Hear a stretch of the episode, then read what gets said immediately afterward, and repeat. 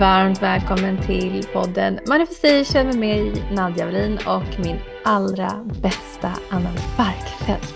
Hallå Anna! Hallå Nadja! Välkommen tillbaka! Tackar, tackar. Mm. Tillbaka in... till, eller tillbaka från? Äh, tillbaka till podden. Vad du inte vet, det är att jag har spelat in ett avsnitt där jag berättar om den ofrivilliga pausen för att förkylningen satte sig på halsen. Eh, så. eh, men så nu är du också tillbaka i podden och podden är tillbaka. Och idag ska vi göra någonting som jag inte kan tänka mig har skett i någon annan podd. Alltså vår samtalstråd idag är ju helt, helt utanför boxen, men inte för oss. Alltså vi kommer prata om attraktionslagen, passiva inkomster och kassa versus resultat. Alltså vi kommer vara, vi kommer vara i det andliga som vissa kallar för flummiga. Vi kommer liksom prata om energier och vibrationer och så kommer vi gå in på detaljerna som siffrorna. Vad, vad händer i, och där kommer ju du verkligen få briljera i, vad säger siffrorna på riktigt? Vad är det vi pratar om när vi pratar siffror? Och det är en väldigt spännande samtalstråd. Mm. Det här ser jag fram emot. Vara mm. utanför boxen, det är min paradgren. Kör på. Yeah, nice. Så eh, det var igen, och det är lite kul, för det var ju mitt förslag att vi skulle prata om kassa versus resultat och passiva inkomster för att jag vet att du brinner för de ämnena. Och då föreslog du att vi också skulle lägga till attraktionslagen som den mest logiska introduktionen till hela temat. Vill du bara bjuda in oss i hur du tänkte där? Eh, ja, ja, men jag tänker att eh, passiva inkomster och eh, kassa och, och resultat och de, eh, de bitarna, det, det, är ju någonstans utfallet av den attraktionslagen som vi alla, vare sig vi vill eller inte, lever i. Och det är ju den, det är där man kan se, vad ska jag säga, få det beviset, det skriftliga och eh, sifferbeviset på vad man har lyckats åstadkomma i sitt eh, attraktionslag energiskifte. Mm. Så, så jag tycker att de hänger ihop jättefint, det är som eh, en följetong. Liksom. Mm. Ja, det blir siffrorna ljuger inte, de är där, punkt slut. Och sen när du säger det, då kommer jag tänka på väldigt mycket som man ser i sociala medier när folk marknadsför sig som manifestation coaches och det hela och business coacher och liksom allt det här att man, man är duktig på att lyfta siffror i sin marknadsföring som ett tecken på att man har lyckats. Men vi vet ju sällan vad de siffrorna betyder egentligen. Så att om någon säger så här, ja, men jag hade en månad där jag sålde så här mycket, då har vi ju ingen aning om hur mycket kostnader som också ligger i den månaden. Eller om arbetet är utfört eller inte i den månaden. Så att det är, ja, This is an exciting conversation. Men låt oss börja då med att bena ut attraktionslagen. Vad är det? Ställer jag frågan till mig själv nu eller ställer jag den till dig, Anna? Um, ja, vad är attraktionslagen? Jag, jag, skulle säga att det är väl, um, vi människor försöker ju sätta ord på och förstå vad det är för, för verklighet, både den, liksom, den synliga verkligheten men också det som är bortom det synliga verkligheten. Va, va, vad är det vi lever i för, för värld här egentligen? Och där, där har vi väl identifierat ett antal lagar, alltså såklart så här termodynamiska lagar, lagar som gäller inom mekanik och fysik och kemi, men, men också då uppenbarligen inom attraktion som, som hänger ihop lite grann med, med alla de här, framförallt kvantfysiken. Så jag tänker att det finns ju fler lagar, eh, men attraktionslagen är ju en sån som man talar mycket om i den här eh, världen som du och jag delvis befinner oss i. Ehm, mm. Och du får gärna definiera den exakt. Mm, ja, för jag har det exakta svaret. Underbart, nu tar alla anteckningar. Pausa, ja. papper och penna. Nu så, nu ska ni få höra sanningen om livet. Nej, Nej en del av livet, attraktionslagen. Attraktionslagen, ja. Nej men alltså gud vad jag verkligen nördar mig ner i det här jag kommer inte ens ihåg, det kanske var min mamma som slängde någon bok min väg och bara läs den här. Så hon har försökt, jag har liksom, jag är präg, alltså min mamma upptäckte attraktionslagen någonstans när jag var liten. Och så har ju hon försökt liksom få in det i vår uppfostran. Eh, vilket, ja, alltså jag fattade ju ingenting vad det var hon snackade om när jag var barn. Alltså jag, jag har missförstått så mycket av det hon har så fint försökt ge mig. Men jag tänker mig att grundtanken finns där och det är bra och präglingar finns där och det är bra. Men sen fick jag ändå väldigt mycket jobb att utforska som vuxen och det är också bra för att då gör det ju liksom, har man stött på ett antal roadblocks, då får man ju nyanser i sin förståelse. Går allting superlätt och fint, då fattar man ju inte varför det är så svårt för andra. så, så som jag skulle beskriva då attraktionslagen, då skulle jag beskriva det som att vi är en sammansättning av energi, alltså om vi tänker oss alla de här atomerna som vi består av. Vi, om man lyssnar på kvantfysiker som berättar om det här, då säger de att vi består av atomer och atomer är vibrerande energi. Och om man då tänker sig att varje liten atom är sin egna, på sin egna energinivå och frekvens, då kan man ju ha ett gäng atomer som vibrerar i peace and love. Och man kan ha ett gäng atomer som vibrerar i stagnation, trauma, I'm not good enough och alla de här bitarna. Så vi är liksom den här sammansättningen av atomer som vibrerar på olika sätt, präglade av olika saker. Vissa präglingar är från uppfostran, vissa är direkt arv från mamma och kanske den uppfostran hon fick. Andra atomer är präglade av eh, ja, men till exempel vi, mormors hus, vi har haft det huset i många generationer. Det brann ner 1952, alltså 1900, nej, 54. 1954 förlorade vi allt vi ägde. Och klart som tusan det präglar våra atomer i vår, våra kroppar i familjeledet. Och sen har vi pappas historia, allt han kom med. Och sen har jag mina upplevelser genom det här livet och skolan och folk jag träffar. Och sen har vi ju det att jag kan ju själv fokusera på någonting som väcker känslor i min kropp. Och de här känslorna är ju den en uppfattning eller ett resultat av eller en kanske mer så lika med tecken. Vibrerar atomen på den här nivån, ja men då känns det så här. Så beroende på vad jag fokuserar på så skiftar energierna i kroppen. Så går man igenom läkeprocesser, då ändras atomerna och bla bla bla. Vad jag försöker säga egentligen är att det är superkomplex. Vi är en sån komplex sammansättning av massa energi. Och det som sker runt omkring oss är speglingen av vad som pågår inuti.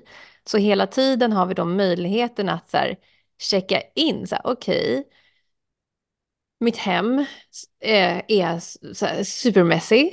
Eh, vad är det en spegling av?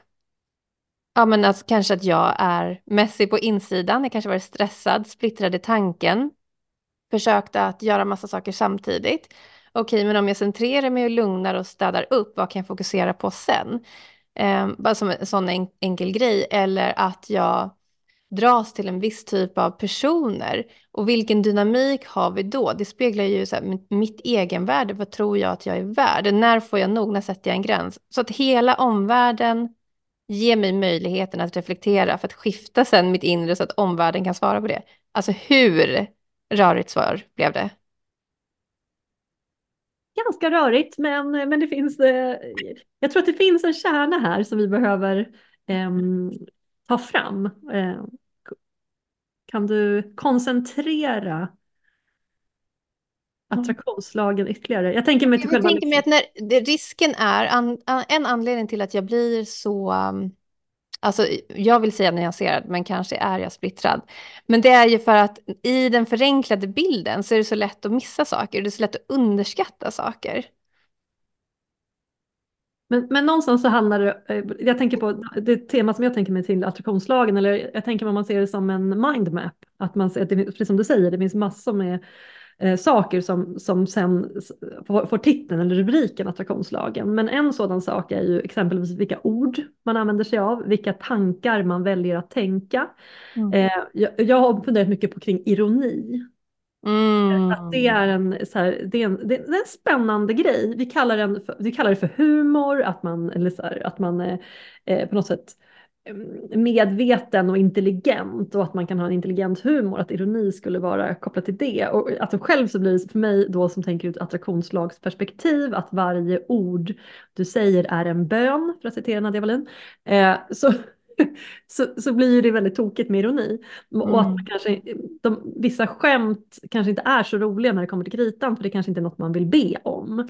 Um, Så det tänker jag också är en viktig del med attraktionslagen. Men så handlar det också om att våga, våga be om, våga eh, släppa det realistiska. Alltså, nej men det där går ju inte av den anledningen och det där är ju aldrig möjligt och där har man ju hört att det inte funkar. Utan att faktiskt bara, men gud vad har jag för längtan inom mig? Om, mm. om, om det skulle bli på bästa möjliga sätt, hur skulle jag då vilja ha det? Och att våga säga det.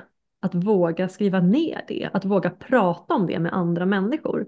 Mm. Eh, och jag då som är extremt lösningsorienterad upplever ju att men så, så, den metodiken så, och genom att prata om det utåt så kan jag också få input hur eh, liksom de här för mig kanske helt otänkbara lösningarna skulle kunna se ut för att nå det målet jag skulle vilja nå. Men med hjälp av att jag pratar om det med andra så kan jag få input och perspektiv och nyanser eh, ifrån andra.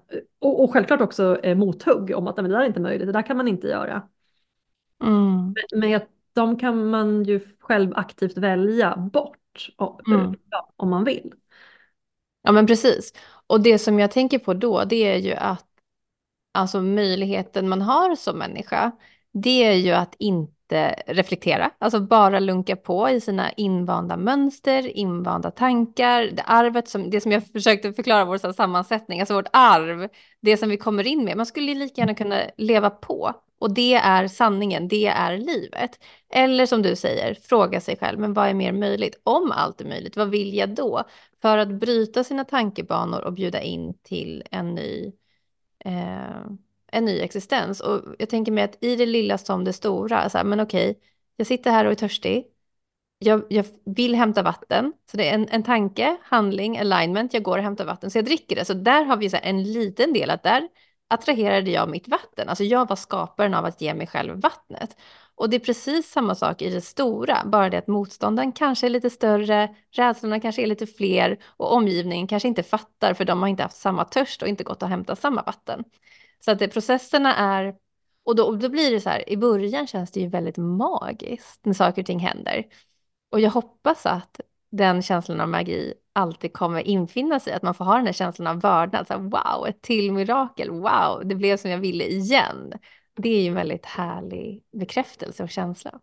Ja, för jag hade en spännande sittning som jag tycker ändå att jag kan få ta med nu, mm. med ett eh, medium som heter Solveig eh, här om veckan. Där, alltså då på temat att att, ha, att, att skifta eh, vad som är möjligt. Där jag klev in i hennes rum och hade en idé om vad som var möjligt. Och, Eh, och hon öppnade en dörr och sa bara, men om du skulle välja, hur skulle du vilja ha det?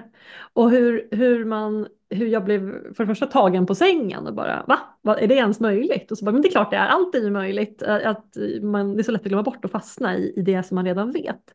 Och sen så det, det är så här värde, otroligt värdefulla och också man, man får väldigt mycket energi av det, att visualisera i detalj hur man skulle vilja ha det. Att våga få drömma, sätta ord på det och inte bara övergripande och, och generellt utan faktiskt i detalj prata om ja, men hur skulle exakt det gå till om du fick välja själv. Och, och, exakt den här lilla delen, hur skulle du vilja ha den och vilken färg skulle du vilja ha den i? Vilken veckodag, vilk, alltså vilket väder, alltså allt går att visualisera. Och där, då som jag brukar prata med Nadja mycket om, så är det här med outsourcing generellt, eller att köpa tjänster, eh, det är så mycket enklare när man är en bra kravställare. Och när man inte kan någonting om tjänsten så är man ju en urkass kravställare. Mm. Men med hjälp av sådana här visualiseringsövningar, att sitta och nöta någonting i en timme eller två för att verkligen visualisera det i detalj så blir man ju också en väldigt mycket bättre kravställare och vet vad det är för tjänst man vill köpa. Och det blir också mycket lättare för den som ska tillhandahålla den här tjänsten att, att möta dig där jag är eller möta mig där jag är eh, än om jag hade kommit dit och, och, bara stått med mössan i handen och oh, men det här vet ju du hur man ska göra så jag står ju bara här tyst och Eh, låter dig eh, göra din grej. Mm. Jag såg en sån rolig meme på det. Av någon anledning så följer jag ett meme-konto för designers, eh, grafiska designers och designerhumor. Och då var det liksom en publik som skrek så här, ah, um, typ design my website eller något sånt där. Och så frågar designern, okej, okay, what do you want? Och så svarar alla, I don't know. och så här, det är väldigt svårt att designa något om man inte har fått något krav på sig eller önskemål. Um, så det är bara för att exemplifiera det som Ja, du exakt. delar, för jag tycker det är så, och ju mer vi, desto mer vi pratar om det, desto mer jag ser det, desto mer inser jag att, ja men gud, är ju jättesvårt. Liksom. Ja. Och, och, där det, ehm, och där kan man ju också lätt hamna i, men gud jag kan ju ingenting om den, den här, jag kan ju ingenting om design. Mm. Hur ska jag kunna vara kravställare på något som jag inte kan någonting om? Nej, jag har ingen aning. Det här, det här eh, att med nyfikenhet, bara, men om jag skulle ha någon aning, ja fast jag gillar ju faktiskt färgen lila exempelvis. Eh, men orange, nej. Ja men redan där har, då vet du ju någonting mer. Alltså det är ju Mm. något som är värdefullt för designen att veta eh, vilka färger man gillar och vilka färger man kanske inte gillar. Och vet du vad jag tror en sak som är så himla nödvändig i den här processen? Avsätta tid för att prata om det. Mm. För att vi har så bråttom, allting ska bara vara klart nu, nu, nu. Men om man bara sätter sig ner, men okej, jag behöver, jag behöver reda ut en grej. Kan vi bara prata om det här en liten stund? Mycket kommer falla alltså poletter kommer komma bara av att man sätter ord på saker och ting. Ja. Det som man behöver hjälp med där upplever jag, det är de rätta frågorna för att låta konversationen komma igång och utvecklas så man inte sitter fast på repeat. Eh, Och där, de kan ju ibland vara lite svårare att hitta, alltså hitta en, ett bollplank som faktiskt kan eh, bolla tillbaka bollen på ett nytt sätt än, än så som det var just innan. Mm. Eh, Och det, eh, där om man går till ett medium så kan ju de ta hjälp ifrån alla möjliga etniteter från olika håll och kanter. Det kan ju vara lite svårare om man sitter med sin, jag vet inte, partner eller kompis eh, Ja, hemma. men precis. Ja, men okej, då vill jag bara slå ett slag för vårt community. Alltså där, är man andligt intresserad, vill man bygga bolag, har massa frågor och vet inte vart man ska börja, men gå med i vårt community, för då finns det massor av likasinnade att snacka med. Det är det som är hela, det är också en del i attraktionslagen, men vad, jag behöver hjälp. Jag behöver be om hjälp. Man kan be till universum, men också be andra människor. Och har man inte rätt människor omkring sig, men gå dit de finns. Ja. Och det där är också spännande eh, tycker jag, men just med andra människor. Och att, jag tänker, vi är ändå här på jorden, vi är inte här för att leva ensamma som eremiter och att all, eh, var, och, var och en är fulländad och liksom komplett i sig själv. Utan vi är här för att gnugga oss med andra människor, att alltså, uppleva eh, andra perspektiv, eh, bygga relationer och, och, och då måste man ju mötas och, och Mm. prata eh, k- kring allt möjligt. Verkligen. Men, och jag vill säga några till saker om attraktionslagen, så här, apropå trial and error och utforskat det väldigt, väldigt mycket. Man läser ju citat va? när man går in i den här världen och läser böcker och så får man ett budskap som man tror att man fattar och så kanske man missuppfattar det. Så att en, en sån sak som jag verkligen missuppfattade, det var decide what you want and universe will respond. För då tänkte jag, okej jag ska bara bestämma vad jag vill ha. Och så bestämde mig för någonting som var i det här realistiska som vi pratade om, som var i det enklaste, som var så här, om, om det blir så här, det är det, this is the easy way out, jag behöver inte möta diverse konflikter och problem. Eh, det skulle vara jättebra om det här blev verklighet. Eh, men det var ju ett, en önskan från mitt ego eller sinne eller mindet, det var ju inte en önskan från hjärtat. Och då är jag ju inte nöjd. Även om det blir sant så är jag ju inte nöjd, för det var ju inte vad jag ville ha. Jag tänkte att jag, det skulle vara det enklaste, men det är ju inte samma sak som man faktiskt vill ha. Och om man nu kan få det man ber om, varför inte be om det som man verkligen vill ha? Alltså jag vet inte hur många gånger som jag har fegat och sen sitter jag där och bara, okej, men varför bad jag inte om allt? Så So stupid. So stupid. Så att våga, och, och jag, jag vet varför man inte kliver in i att våga be om det man verkligen har. För det är ju det mest sårbara och det är det läskigaste. Tänk om man inte får det då? Mm. Så har man blottat sig för sig själv och för universum och så blev det inte så. Men okej, det, det är egentligen ingenting att förlora. Liksom. Så det med det sagt till dig som lyssnar. komma över till passiva inkomster. Nej. Ja, men precis. Ja, men snälla någon. Alltså, det är ju så bra brygga. För att hur många, jag, alltså jag frågar så många människor, så här, men om, om du fick önska, så här, önska dig något med din ekonomi, om du fick manifestera din ekonomi, vad vill du ha? Ja, men jag vill ha så mycket pengar att jag inte behöver tänka på pengar. Alltså för mig, det är sån red flag-önskan. Det är sån red flag-önskan. Det, nej, du vill visst tänka på dina pengar. Alltså du vill visst ha koll på din, du vill må bra i din ekonomi. Men du strutsar dig genom livet. Nej, no, no, no. Och då sen nummer två på den, det är som jag vill ha passiva inkomster för att man vill inte anstränga sig. För att man vill bara ha. Men det är heller inte sant, för folk vill göra saker, skapa saker. Okej, låt säga att du vinner på Lotto och får 10 miljoner i månaden i 10 år. Vad ska du göra då med ditt liv? Förmodligen bli deprimerad. Man vill göra någonting liksom. Mm.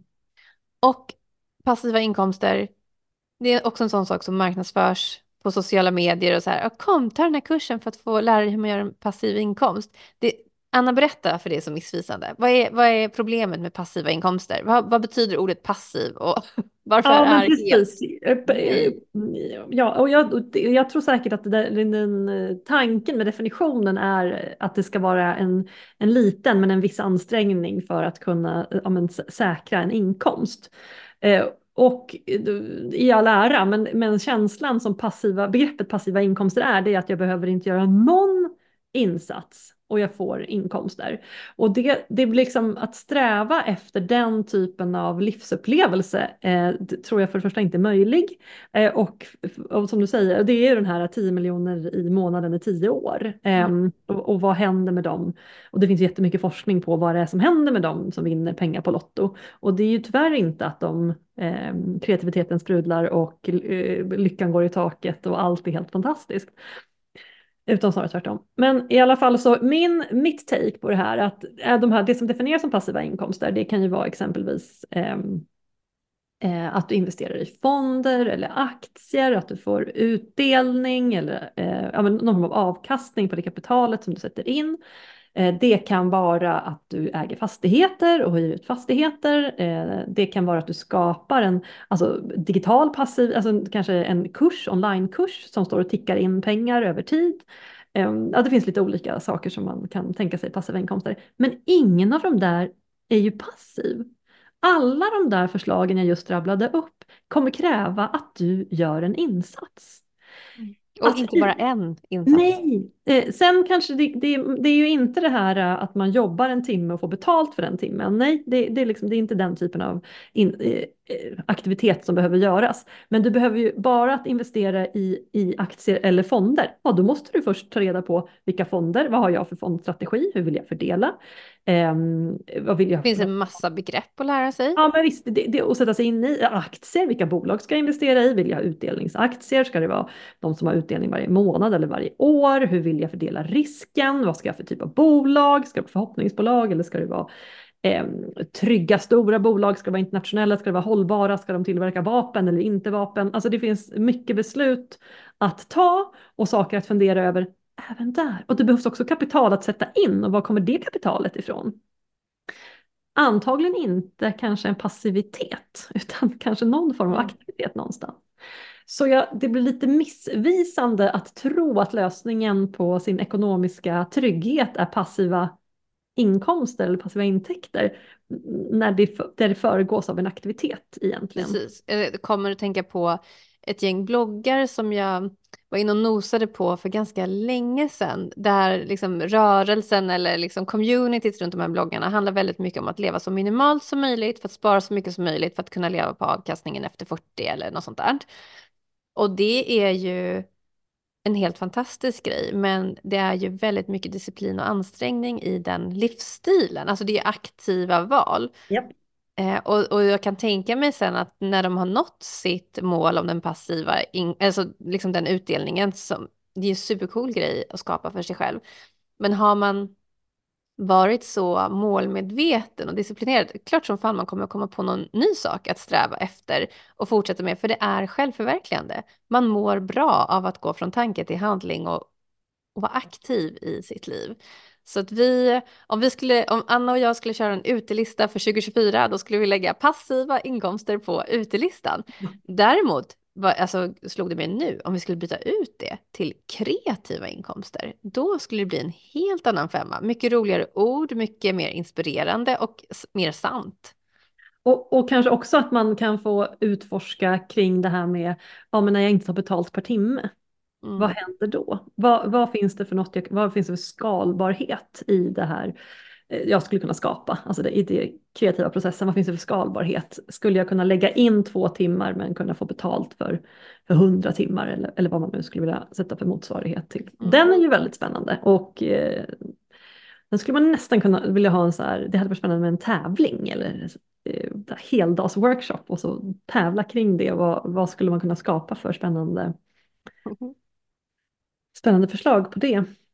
Ja, Men- och sen också någonstans så här, um, eh, eh, jag, det, jag har tänkt på det i dagarna, hur jag har hört folk som är så här, va, ska du starta företag? Räkna inte med att ta ut någon lön de första två åren, man går i back de första två åren, eller vad jag så här, jättetung inställning till hela liksom skapa egna pengar-världen.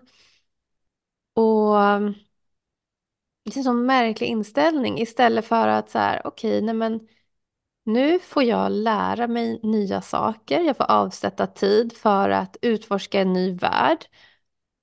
Och, och inte ha det här kravet på när pengarna ska levereras. För där, man kan ju ha mål, men när det är så här, om allting hänger på en viss peng. Det, jag älskar ju pengar, det är inte det. Men att fokuset blir ju lite skevt att sk- om skapandeprocessen får vara i fokus, då blir ju allting kul. Jag tänker på liksom de, när Bernhard kommenterade din man, hur vi liksom mitt i sommaren en söndag satte oss för att jobba med Awake liksom inför öppning. Alltså vi såg inte det som jobb. Vi hade ju hur kul som helst. Vi käkade god lunch, snackade om allt och så jobbade vi jättemycket, men det var ju kul. Så att inställningen till möjligheterna, alltså jag tror rent kollektivt, så behöver föras en annan diskussion. Ja, och jag tänker också med ens kompisar, va? Om ens, eh, säg, och det kan ju vara på vilken nivå som helst, men att stötta sina vänner. Om en nära vän till dig säger bara åh vad jag har tänkt och funderat och jag, jag, jag verkligen känner att jag längtar efter och vill starta eget företag inom det här, göra det här, realisera den drömmen. Att då bemöta och förstå vad sårbart det är och vad liksom otroligt modigt att våga göra det i det här samhället som inte riktigt tillåter den typen av Mm. drömmar och längtan. Att då bara trycka ner det tillbaka och säga åh men du vet att du inte kommer få några, eh, kan, du kan inte plocka ut lön de första, jag tror inte ens två åren, jag tror fem åren är liksom en eh, sta- Standard. standard, standard liksom nedtryck som man gör. Och var, varför säger man något sånt till sin kompis som man, alltså någon nära vän som man vill väl? Mm. Eh, och, det, eh, och ibland kan man ju inte veta bättre för man tror att det är sant och att man kanske till och med tänker att man hjälper kompisen genom att informera om, om det här. Och jag tänker ju ändå att mina vänner som jag omges, omger mig av att de är liksom vuxna och mogna nog att fatta egna beslut och vill de göra någonting och längtar efter något, vad det än må vara, så Mm. kommer jag stötta. Alltså Mm. 100% all in. Jag kommer säga att det där är en bra idé och absolut hitta perspektiv på varför det skulle kunna vara eh, en bra idé. Mm. Och då kommer vi tillbaka till attraktionslagen.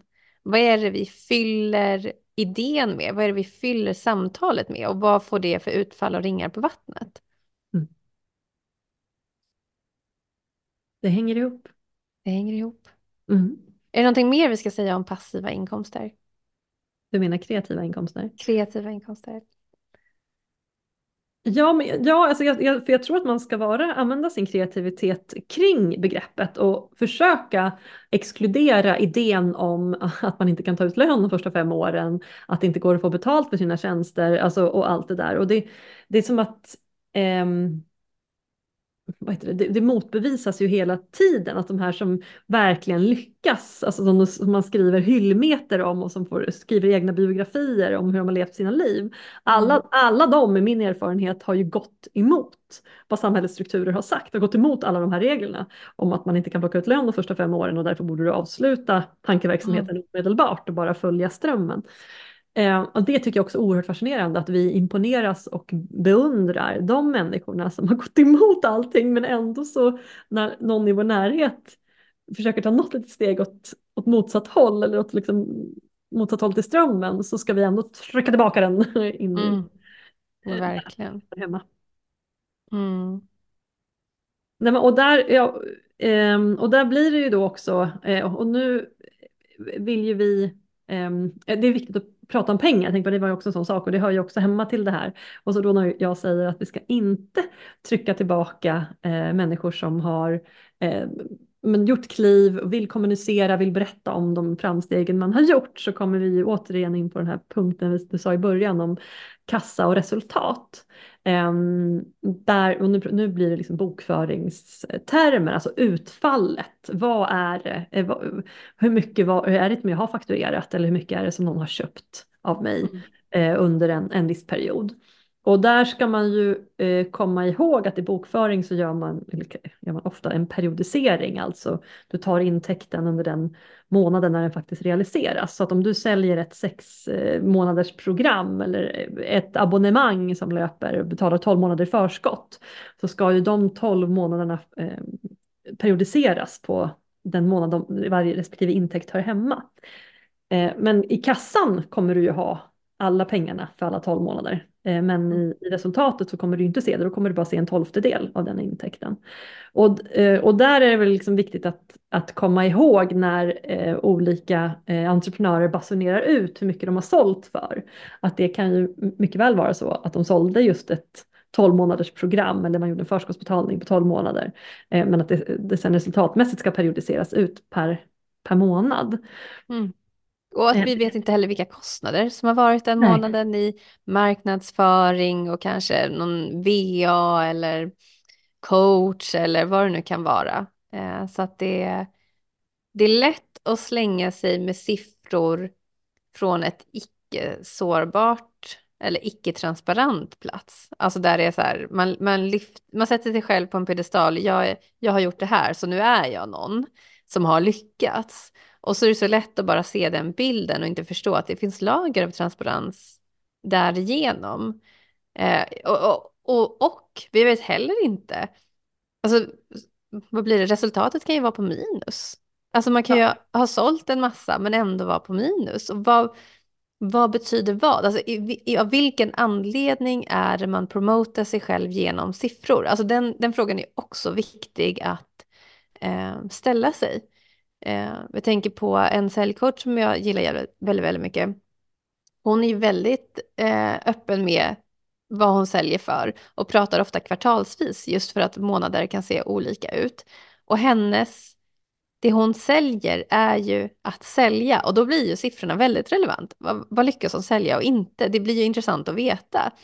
Men annars så vet tusan, kan du komma på någon anledning när siffrorna är eh, en viktig del av marknadsföringen. Alltså siffror, alltså försäljning, alltså omsättning, det man, det man har sålt för, alltså inte resultatet, inte det som finns kvar, inte marginalen, inte det som finns kvar längst ner. Det, det borgar ju ändå för eh,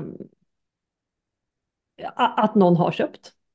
Mm. Alltså att, att det, det, har sålts någonting överhuvudtaget, alltså att man har ett, ett erbjudande som är attraktivt för marknaden. Man har lyckats kommunicera det på ett sätt så att marknaden vill köpa det. Då är det ju intressant. Alltså man får liksom en tick in the box för man kan också ha noll kronor i försäljning. Mm. Då har man fått någonting. Mm. Eh, så det, det tycker jag ändå är, det är viktigt att man har kunder. Och har man, någonstans i min värld, har man kunder så finns det ändå något hopp i verksamheten om att det finns värde som man kan ge. Sen kan man, man behöver, eh, det kanske inte är, eh, man kanske inte går plus, man kanske inte gör svarta siffror trots att man har försäljning och då behöver man kanske kolla på sina kostnader eller, eh, eller prissättningen eller affärsmodellen eller eh, vad det nu kan vara för någonting. Men det finns i alla fall en vilja av marknaden att köpa det mm. man har. Så mm. det tycker jag ju är, det är ju jättevärdefullt. Jag menar, det är ju många som har eh, idéer om, om det, här borde, det här är en jättevärdefull eh, produkt för marknaden och ingen köper den. Mm. Där och, och, det kan ju handla då om att man är kass i sin kommunikation. Alltså ja, ja. produkten kan ju vara värdefull. Men ja, för det, det som slår mig, det, det, jag, det mina tankar dras nu, det är ju till eh, liksom coacher inom manifestering och attraktionslag och sånt där.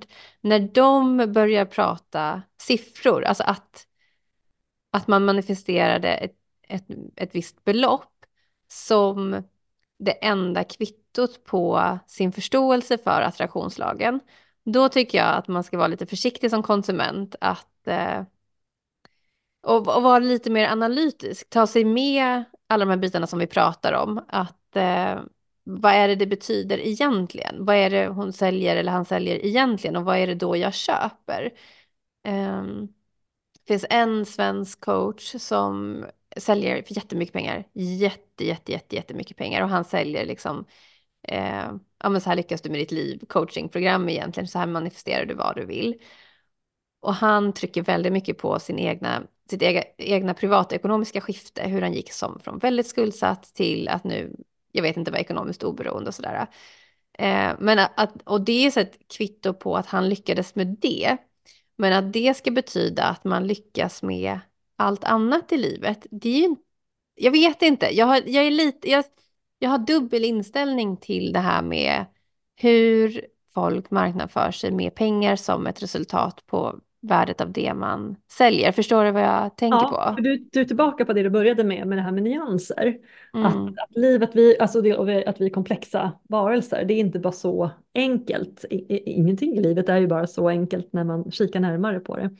Och där tänker jag också på nyanserna. Att, eh, att uttala sig om så i livet så är ju det utifrån där han befinner sig och se, ser på sitt eget liv just där och då. Eh, med, Medan någon annan kanske ser på det utifrån och tänker, ja men de där nyanserna då, hur förhåller du dig till dem? Men de kanske han inte ens har noterat mm. eh, där han är just nu. Men om, om fem år så kanske de är jätteviktiga, jag har kommit upp på agendan och han har förstått att mm. där är begränsningar som jag behöver se över tänker jag. Precis. Ja, men precis. Och då att man som konsument också ha det med sig in när man tittar på olika möjligheter. Men vem är jag? Alltså, är vi... Eh, bara för att den personen fick de resultaten är det inte nödvändigtvis rätt för mig. Alltså, det är så lätt att skärmas av de här lotterivinsterna och stora siffrorna. Och och jag tänker också eftersom podden heter Manifestation, eftersom jag pratar väldigt gott om pengar och pratar om att man får älska pengar och allt det här, så känns det ändå bra att bjuda in de här nyanserna, att det är inte bara att attrahera in en massa pengar, för då hade det varit då hade jag varit miljonär redan. Det finns mycket att lära sig mer liksom. Ja, och jag tänker att det handlar ju om en längtan. Va?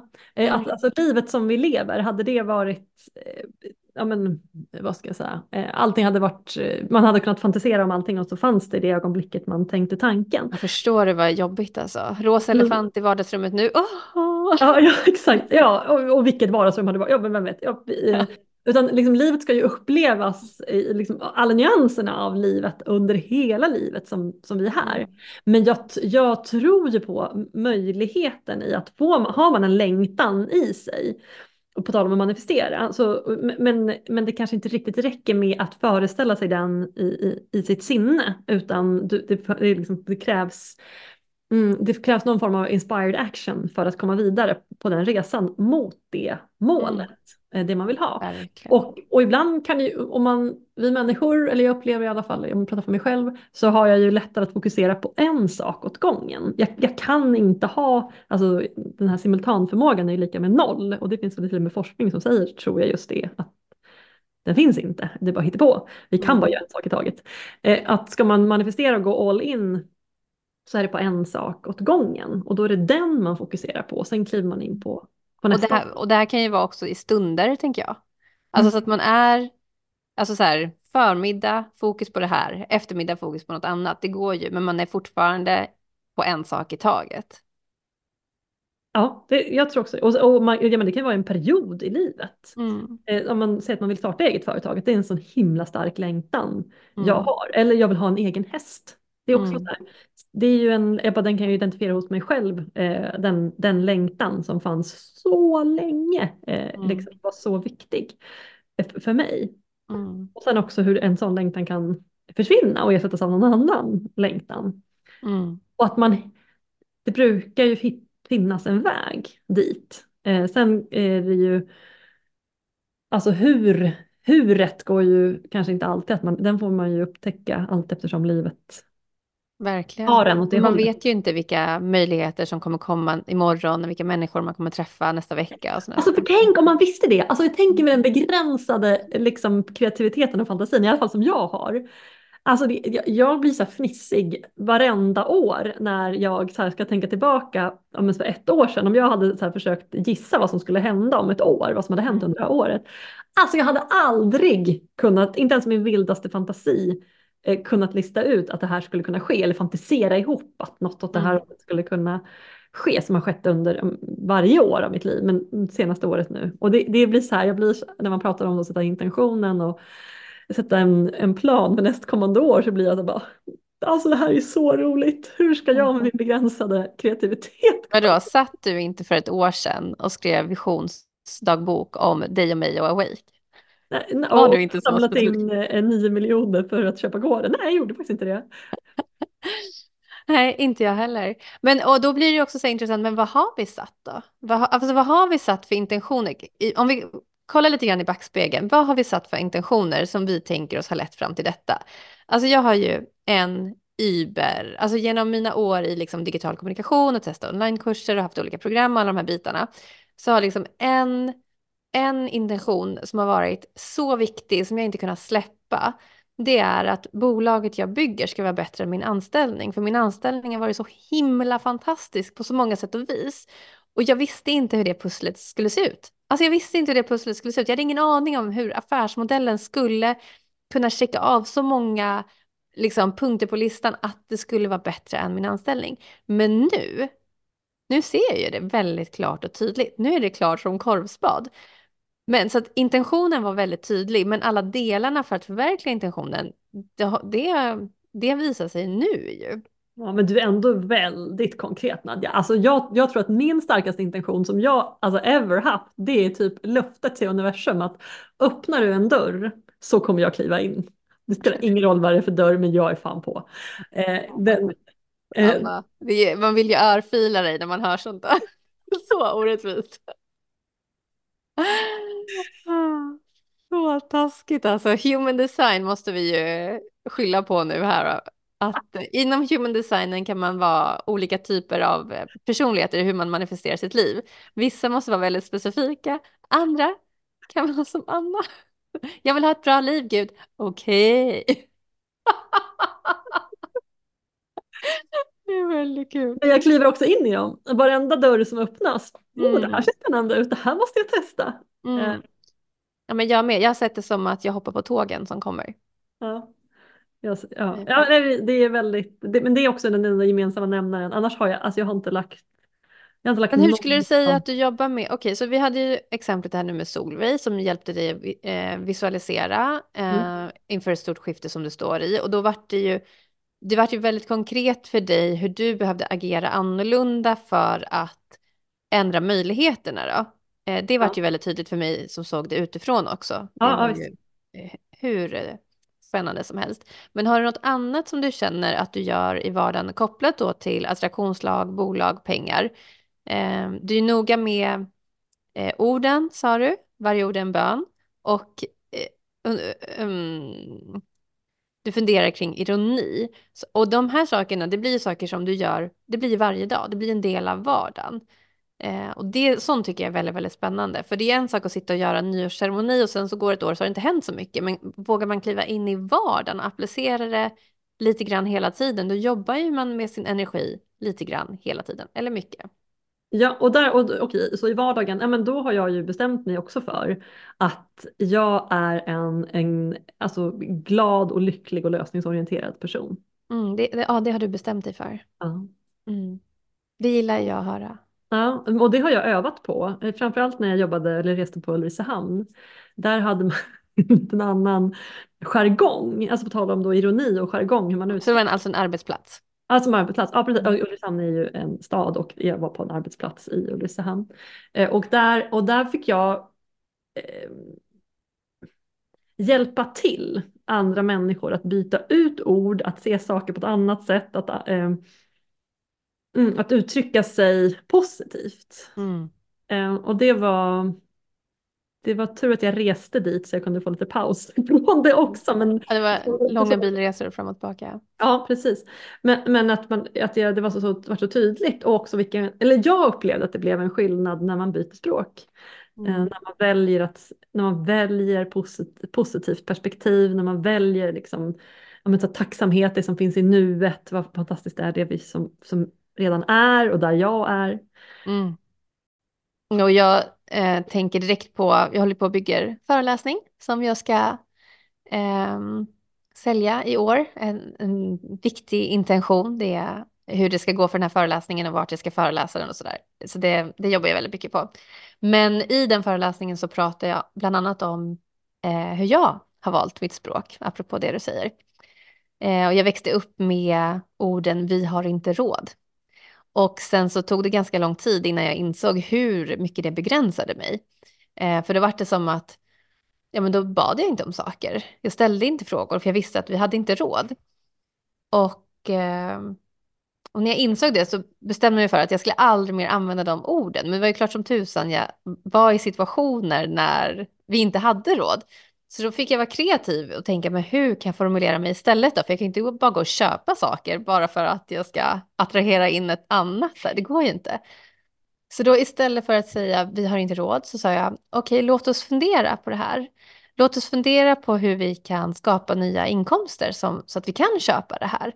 Eller låt oss gå hem och se om eh, det är smart köp den här månaden. Så jag hittade så här, bara andra saker att säga än just vi har inte råd. Och det har verkligen skiftat eh, jättemycket genom åren. Eh, och sen i övrigt så tar jag, när jag tar mina hundpromenader, då försöker jag fokusera väldigt mycket på kärlek och tacksamhet. Och jag har gjort det så pass mycket att det är nästan alltid automatiserat. Eh, vilket är helt fantastiskt. Mm. Men jag då som är väldigt specifik i mitt manifestationsarbete måste vara jag måste öva dagligen på att vara jätteärlig med vad jag faktiskt vill. För det är, universum lämnar inget åt slumpen åt mig, alltså så är det verkligen. Men jag får allt jag vill. Så att det, jag, som, alltså det, egentligen är det de, de mest roligaste exemplen jag har är kopplat till dating, men det här är är inte en datingpodd så att det får ta det vid ett annat tillfälle. Men det är verkligen så här man bara, men okej, är det ingenting som är underförstått i mina böner?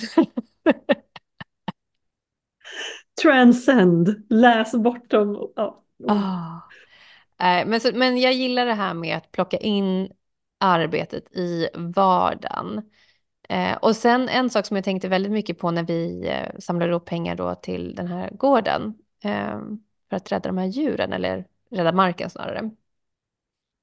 Det var att varje handling också var en bön.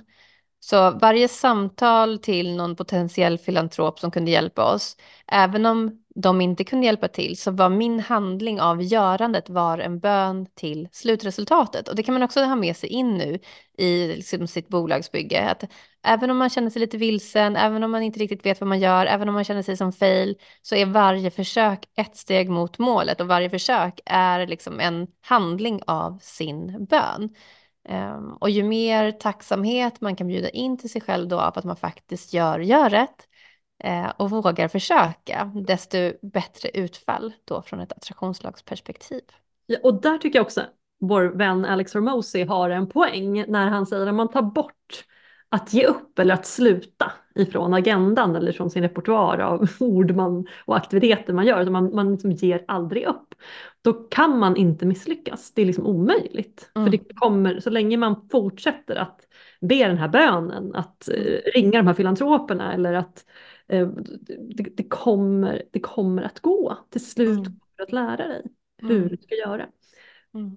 Och att behålla den, att, att våga, liksom fortsätta våga vara kvar i att vilja det man verkligen vill. Och det har vi ju, det återkommer ju vi till ofta, just den, det jag kallar för att hänga på gärdsgården. Eh, att, inte, att inte ge sig hän sig själv och sin längtan utan att mm. lite tveksam, vara lite otydlig eller som Mexiko då, hästen som bor hemma hos mig, frågar hur gärna vill du? Det är lite mm. otydligt. Jag det, det var Gud frågar mig också.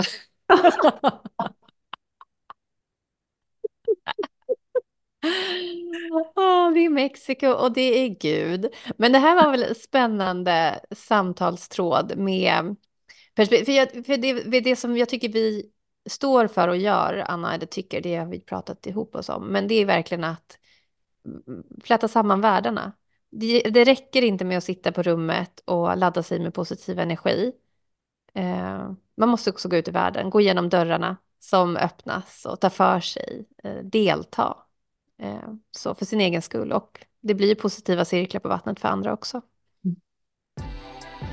Stort tack för att du lyssnar på podden Manifestation.